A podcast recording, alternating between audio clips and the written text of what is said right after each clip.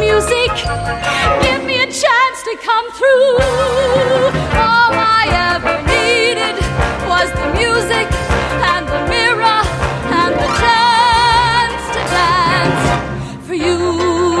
Everybody, and welcome to Paul Lisnek Behind the Curtain. If I have to tell you what that song was, you don't know anything about music theater, but I know you do. So you know that was one of the classic, iconic numbers of all time from a chorus line, one of the most iconic and classic Broadway musicals of all time.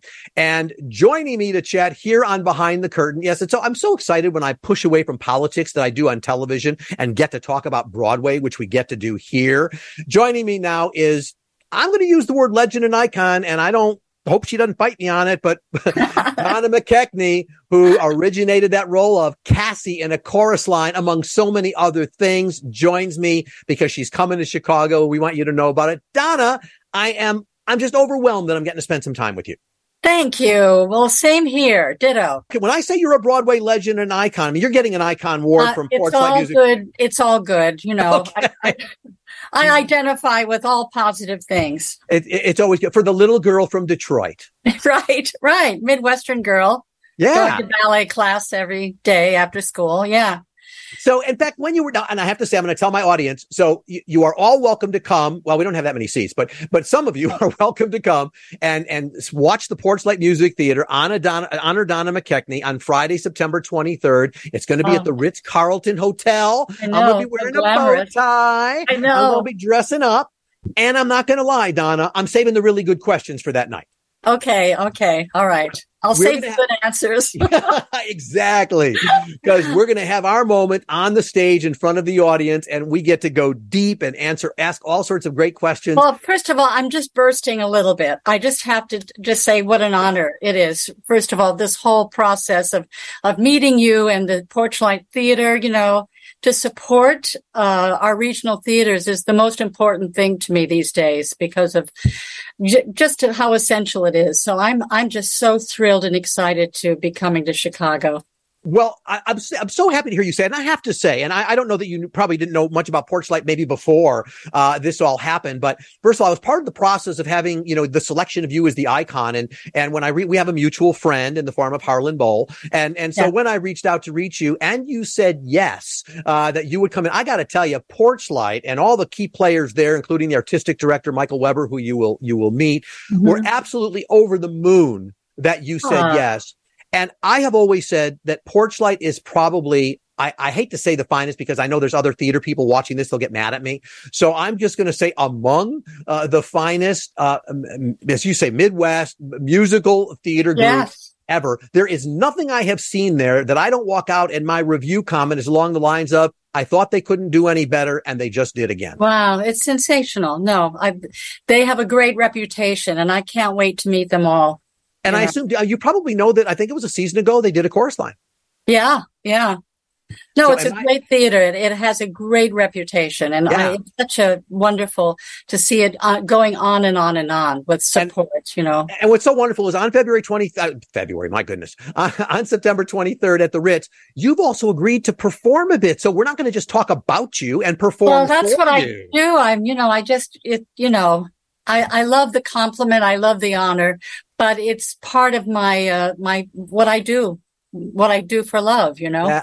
Exactly. Yeah, I get the reference. And uh, last year, our icon was Chita Rivera, and I'd say, Chita, you can't dance on the table. That was for the movie. oh, she could. she did, She no. and she wanted to. Yeah. Let's talk about you. All right, look, let's talk about a chorus line because there, there's, there's so many people watch the podcast who they don't have to be Broadway aficionados to do this, and and so I don't want to assume that they are.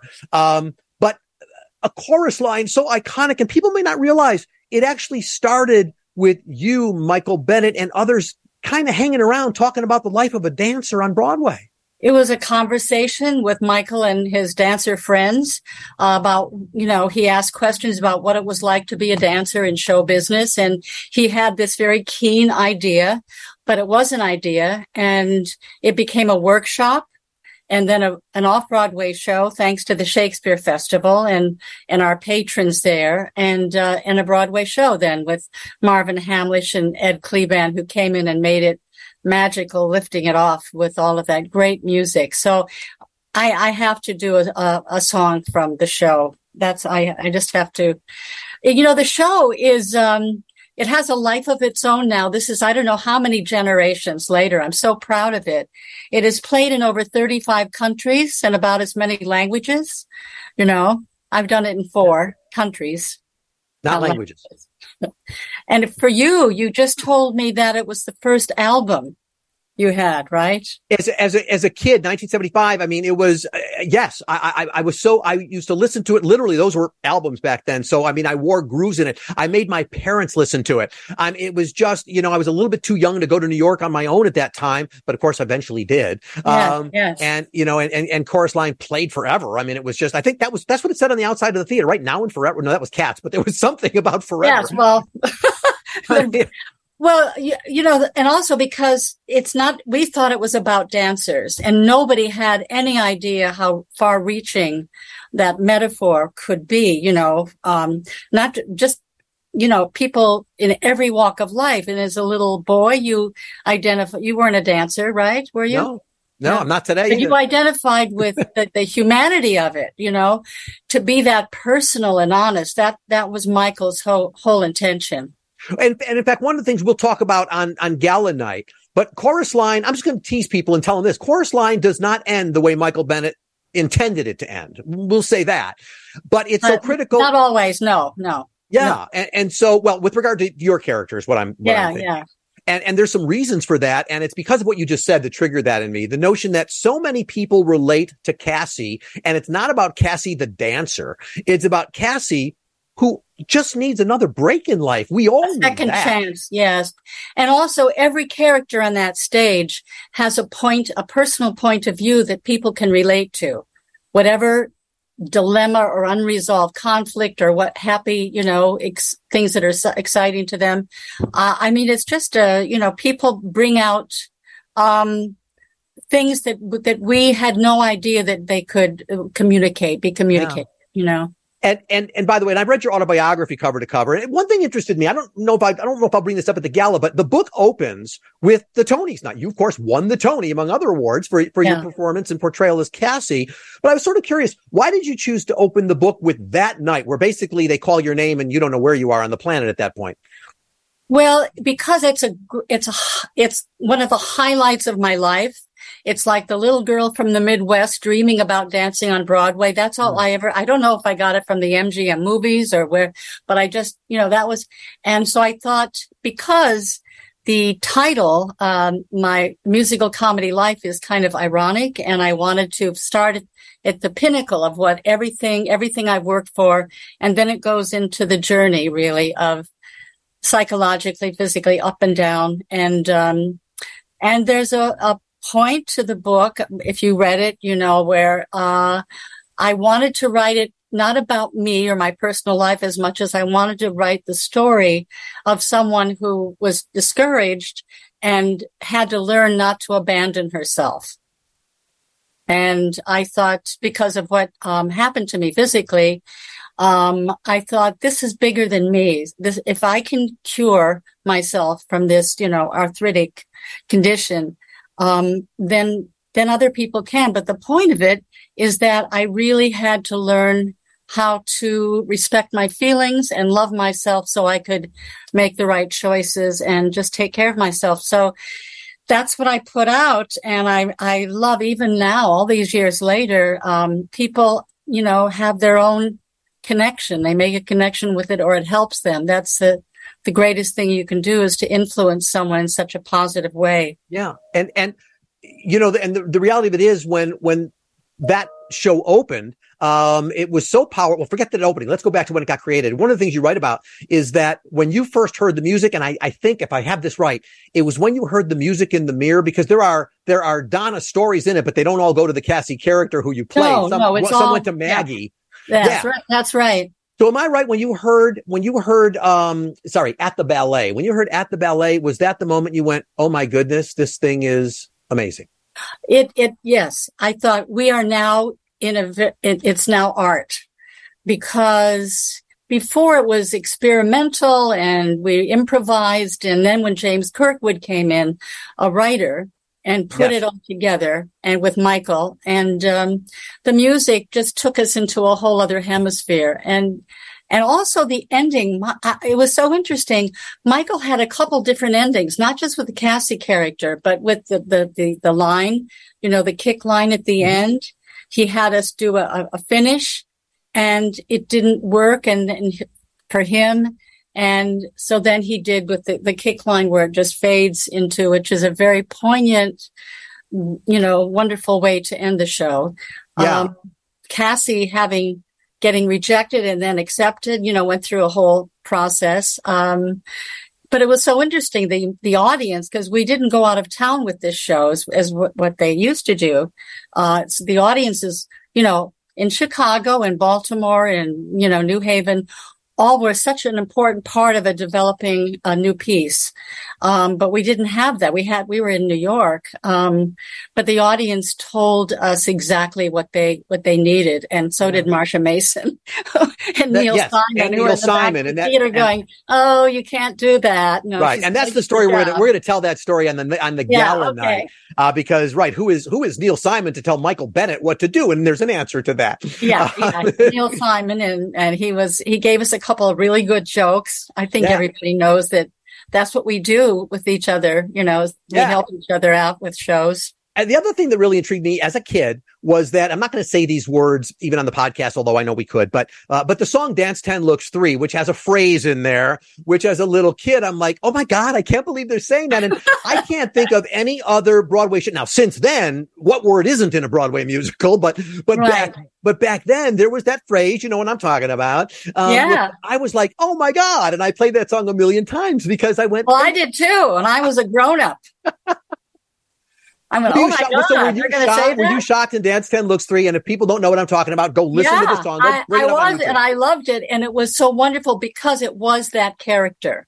Nobody on else on the line had that, and because she was so cute and and had her cute little ponytails, and yeah. and she was just adorable. I mean, it it was just the audience. Just uh, uh, when we did a tour of it, I mean, sometimes people there'd be a couple of people that got up and left. Really? Then Oh, they had to wait in the lobby because their friends didn't want to leave. so. wow. Well, I can, that's, and that's why I'm not saying the phrase because there but it's now it's it's now now It's it's like, it's okay it, Right. it's, uh, it's it's a choice that the the right you know I, I just think it's fabulous yeah, it, it, it made such a difference. Uh, and, and it just changed. things. I mean, the, the way we can look at Stephen Sondheim or, or in television, Norman Lear, and just the way they change things. yes Um, Yeah. it, it- I think that that number may have changed things as well. So one of my other favorite musicals of just, even though it's a bit dated now, but How to Succeed in Business, uh, Yeah. Bobby Morse. And, and, and Fosse and Gwen Verdon and I, can you just talk about that for a moment? And I love Robert Morse.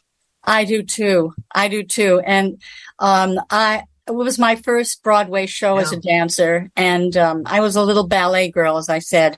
And I went that first week I went even then I was I was very young and naive. But I thought if I learn how to sing and act then maybe I can have a career that's longer than a dancer's life. Because I didn't know anything about theater and I had to get a job to show my parents that I could survive in New York and uh, I went oh my god all of these people in the same room putting telling the story with with music and dance and movement. And then there's Gwen Verdon, this great Broadway star, and she is acting as our dance captain. Right. Because she's obviously between shows then, you know, and Bob Fosse, um, just, just brilliant. Um, just And great. you, Frank you said no. You said Frank no to Bob Fosse a couple, you said no to Bob Fosse a couple times in your career. We'll talk about that at the gala, but Yeah. nobody says no to Bob Fosse. No, if not, if you want to work with him. but I Except did. happy luckily. ending to the story. 25 years later, Yeah. you did work again with Bob Yeah. Fosse. Forgave me. Thanks. How fabulous. And by the way, were your parents when they said, you know, hey mom, I'm, I'm also with Charles Nelson Reilly and Rudy Vallee. And, uh, you know, did they kind of go, oh, Donna, you made a good choice? Well, they were happy once I got established. Yeah, they they came to see the show opening night, and that show was so sophisticated. Uh, Robert Morse coming down like that, and, and the set and the design and the the staging. Um, it was just fantastic, and it won a Pulitzer Prize. Yeah. Um, And they bring it back. I mean, listen, it's been on Broadway, Daniel Yeah. Radcliffe. I mean, they still bring it back. Are, but I, when you hear songs like A Secretary is Not a Toy or something, does it, does, today, does that kind of bother you? Um, no, it's it, it, a secretary is not a toy. No, Well, okay. it isn't. but they never should have been. right, right, right. Uh, And, and I think the, there was a there it was a point made. I think there was a, a point in the right direction that was made. Ah. We did a spoof a spoofy dance on a secretary and getting um, the choreography is was yeah the flirtation and the choreography and everything and what was going on in the office behavior. But it was done as a spoof, and um, so it wasn't you know. I think a point was made, a Yeah, soft fair- point. Fair enough. And by the way, just the song "I Believe in You," which is when Robert Morse just I fell in love with the guy. Yeah. Uh, what a magnificent number that you can do on any stage today because the message is so powerful. Yeah. hmm Uh, you have something else in your background. Again, we probably won't be able to talk about it at the gala, so we get to here because, and for a lot of a lot of folks who are watching or listening to us right now, this is this is one of those iconic things. But you were in Dark Shadows. Oh yes. Oh my god! Oh yes. Uh, I I love. It was like what? It was the late '60s that you did it. Yeah, just before um Promises Promises. Yeah. So And- that's a daily. I remember as a kid. No, it was just before company. Yeah. Um Ah, yes, okay. and, right. and I, that was uh, seven. Yeah. It was a, a fantastic job, but it was hard. But you know, I was in my twenties, so I because I would do a show at night, and then I would get the sides, and then the next morning I would be up early and and and uh, rehearsal, reading, and then shoot it, and then go home, take a nap, have a sandwich, go to work. So it was thrilling. Uh, it was just a thrilling. I, but I had no idea how popular. I was only hired to do like one one show, and because um, all the little girls that watched it after school, you know, um, they loved my the leading man, and so they wanted to do more scenes. They were writing in about him. They they loved him. And you had a dual character. Yes, Amanda Harris and Olivia. What was her Right. name? Um, Oh, I'm drawing a blank on the last name, but I'll but I, I- I'll have it for you at the gala. Olivia. Yeah, Amanda. Um, And you, you know when when I remember Dark Shadows again as a kid, um, it was it was a maybe you, it was 15 minutes. That's how long it was on, on a daily basis. And Is then that it, all? It was 15 minutes, and then it went to 30, Okay. and ultimately it became an hour long soap opera. Uh, in the by the time you were doing it, it was probably 30, right? I think it was thirty. Yeah. Yeah. No, it started at 15 minutes was all it was on a daily basis. And so I got to ask you about Jonathan Frid. I got to spend one evening with him, uh, gone now, but did he scare you? Did you think he was really a vampire? Oh, he was a sweetheart. No, he was a sweetheart. He was a good actor. And uh, he had a marvelous career with that, you know. And then they, after the show was off the air, um, they had these conventions every year. They still do. And I was able to go to one in Brooklyn. And, um, and they have them on the West Coast as well. And they were fantastic fans. And they would bring their children and grandchildren, you know, and we'd all be there, you know, selling our books or whatever, or signing autographs. And it was a, just a, a warm feeling. Everybody in that show had a, had a warm connection because the work was so hard. It was like live TV. I mean, it, it was Yeah. just like you'd hit one scene, you know, one, one stage and then the cameras would roll to the next one as soon as the last line was said. So you'd had to get out of the way of the cables and every jumping over cables. It was wild. I have the entire series on DVD and it, it's sold in a coffin. I, it's a, it's a coffin that you buy it in with, I have a signed card by Jonathan Frid. And I spent, he was in Chicago for Arsenic and Old Lace along with Larry Storch and Marion Ross and Jean Stapleton and wow. unbelievable, right? And so I was at the cast party with them afterwards, and and um, let's just say Jonathan, among others, Gary Sandy, whatever, just had some to drink. And so at one o'clock in the morning, Jonathan Frid and I are in the street. He's trying to call a cab, and he's screaming a cab, and it's he's obviously he's a bit. It's all right, I can say this now. He's a bit drunk, but I thought, oh my god, Barnabas is fun. He's a sweetheart. Yeah. Uh, it truly was. It was su- su- such a loss. And by the way, I collect a lot of movie and Broadway props, and I actually have one of the gold hats from the end scene of a chorus line. Wow. Um, it's from the film version. It's not from Broadway. It's from the film. And we're, we're talking about whether I'm going to bring it with me to the gala that night. It's in a frame and all that kind of thing. But um, I thought you might get a kick out of. out of well, it's not that. champagne, it's gold. See, yeah, well, Our yeah. So- costumes were champagne. uh, you know that's right. I'm That's right. trying not to be competitive with the movie. I do like the champagne color. I would. Do you have the hat? I'll take it. I'll put them next to each I other. don't have it. It's the, in the Smithsonian, I think, as well as it along with my finale costume. I love it. So as you look back uh, on your career, I mean, it's not over. You're you're still doing things, and but Yeah. you became a choreographer. And again, I'm trying to avoid questions we're going to talk about at the gala on Friday, uh, September 23rd. But It begins at 5:30, by the way, at the Ritz Carlton with a little reception and all of that. But Yeah. Do you, is there part of your life, the acting, the dancing, this, you, you know, you, you were born to be the dancer, but you did become a triple threat. How do you? well, I learned I had to study. I became a professional student and I, and I, and I, cause I love theater so much and you have to really know what you're doing. And especially now, everybody is a triple threat now, you know, everybody. And, um, I, I love when I, when I do plays, uh, I love that. But then I, if, I miss music, you know, and then when I'm doing a musical, because all the music at the, at the, at the peak of the scene, usually it goes into a musical number, right? And then you want to act those moments too. So I don't know. I, I just, I love to work. I, I have a, a Sondheim show. Yeah.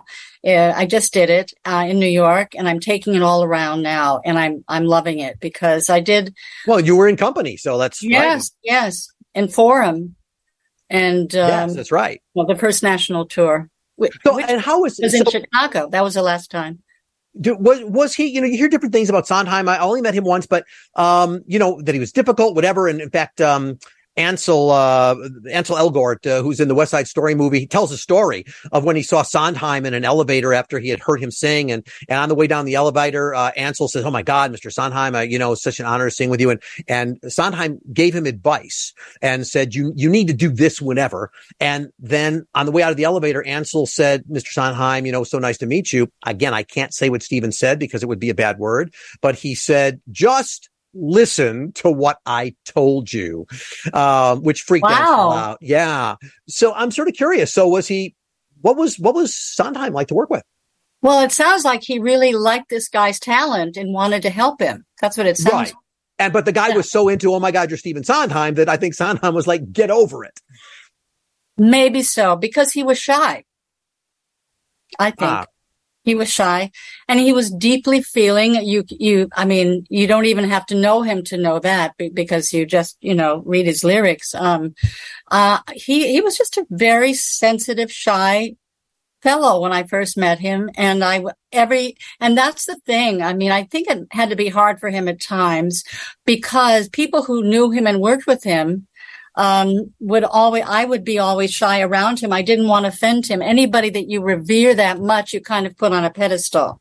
And maybe he wanted people not, you know, he wanted to feel more comfortable around people and uh, that he worked with. And That's so I had, I had to learn to be more real about things, about myself and, and respect him. But, um, but he's approachable, but people are just, you know, they're so respect, too respectful, maybe. You know, you make such a good point because I just interviewed the cast here of Devil Wears Prada with Elton John. So when they all talk about working with Elton John, there is this sense of, oh my God. I mean, I just, you know, I, I can't, even though I'm a Broadway person, but I can't function with this guy in the room because they didn't say that, but my words, but because they're just, they're in overwhelm. And I imagine to perform and know that Stephen Sondheim is watching you, re- whether it's rehearsed or watching you perform. Yeah, I'd probably freak out too. But he's very, very generous. When I did Follies in uh, at Paper Mill Playhouse in New Jersey, um, he had each of us come in the room and do the number so he could help us if if we were on the wrong track.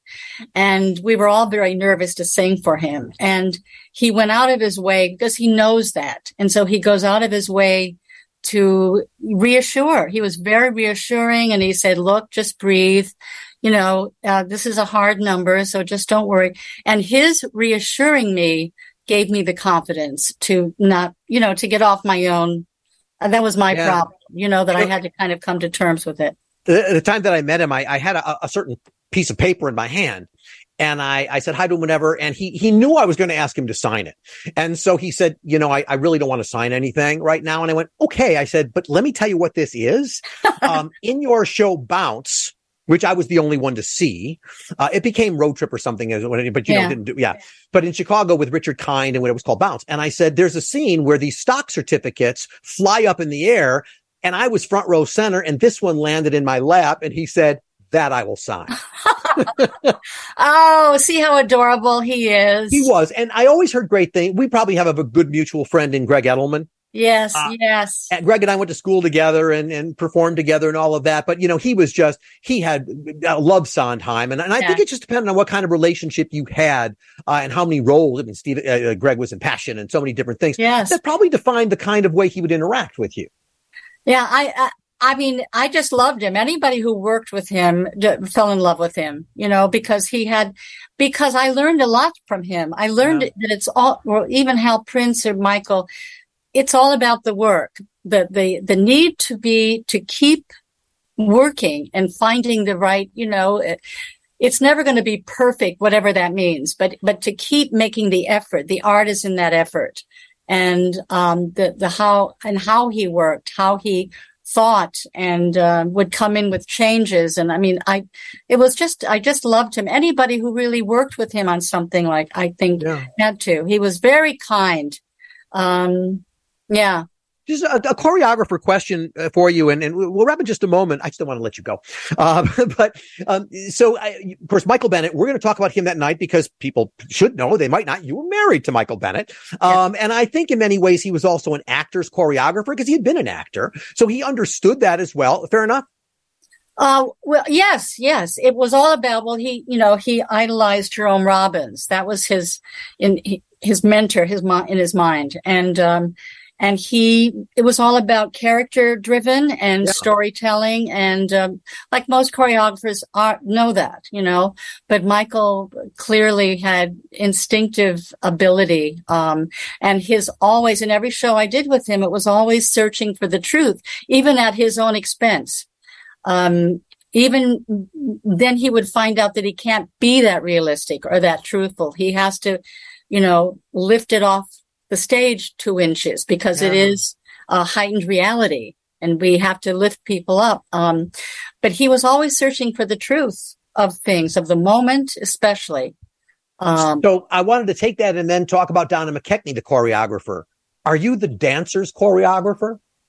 Well, I don't, you know, I don't see, I don't see, I mean, I love to choreograph when I give, when I'm given the opportunity to the, for the right thing, but I don't pursue it um, because I'm more, because everything starts with acting for me. And if it's, if it's the right fit, I will do it, you know, and I, mm-hmm. and I love it. I enjoy it, but it's, it's more, yeah, I don't, I don't pursue it. When I do my own shows, I choreograph the characters. It's all characterization.